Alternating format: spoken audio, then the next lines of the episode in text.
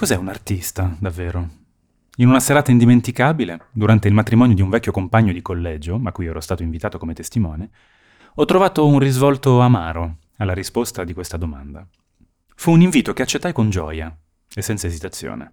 Il matrimonio si svolgeva in una splendida città del nord Europa e mi offrì l'opportunità di trascorrere una giornata rilassante con un vecchio amico che non vedevo da tempo. Era come fare un salto indietro nel tempo, rievocando tanti ti ricordi? e piani per il futuro.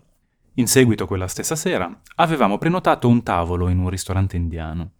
Durante la cena si verificò un incidente che a posteriori avrei identificato come il preludio della fine della nostra amicizia.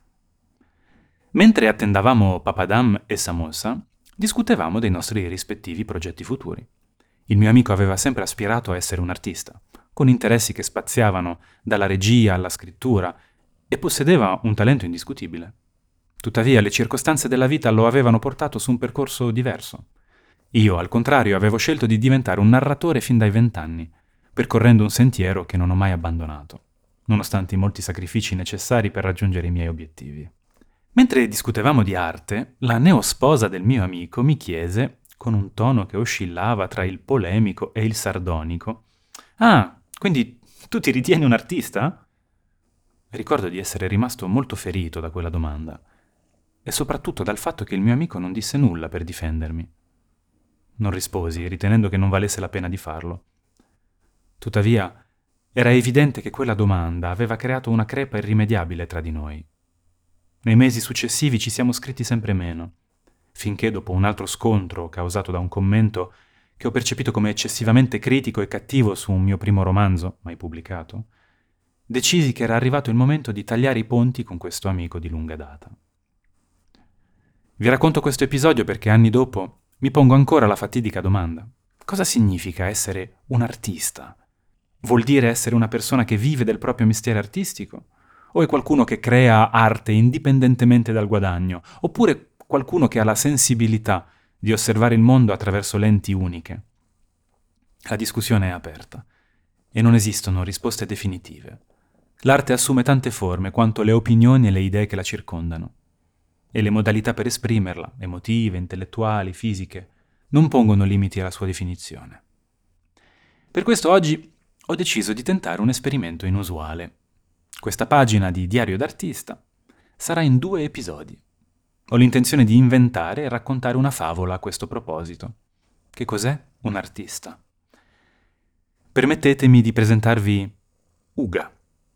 Potreste trovare il suo nome insolito, ma al tempo di Uga le parole, come le conosciamo, non esistevano ancora.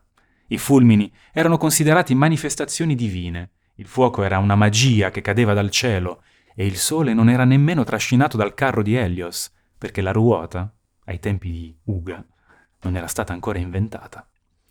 Uga apparteneva a un numeroso gruppo di uomini e donne, una tribù.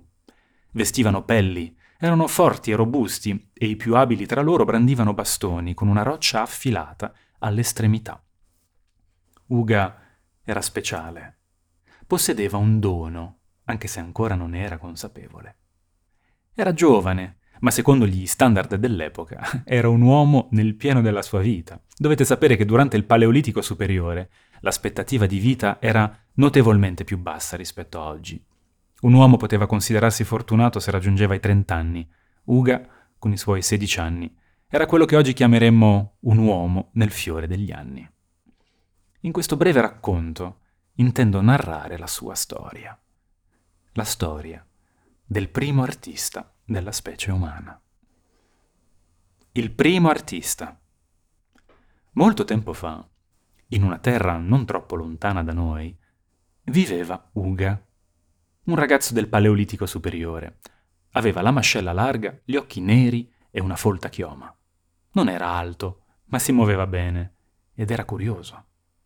Se ne stava nel suo villaggio stanziale insieme alla sua tribù. Oggi era il giorno di caccia, ma lui non era stato invitato. Uga non era un abile cacciatore o pescatore come i suoi atletici coetanei, era troppo distratto, aveva sempre lo sguardo rivolto verso il cielo. Così il capo villaggio aveva deciso di lasciarlo con le femmine, a occuparsi dei figli.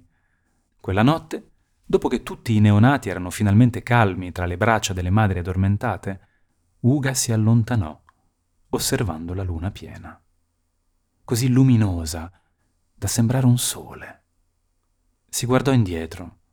Il falò del villaggio era lontano, ma la luna non sembrava avvicinarsi. Questa cosa lo incuriosì a tal punto che decise di continuare la sua camminata. Una lucciola gli fece strada, poi altre mille, e Uga si inoltrò nella foresta, circondato dalle piccole luci fosforescenti degli spiriti del bosco. Alla prossima pagina, per la continuazione e la conclusione della favola.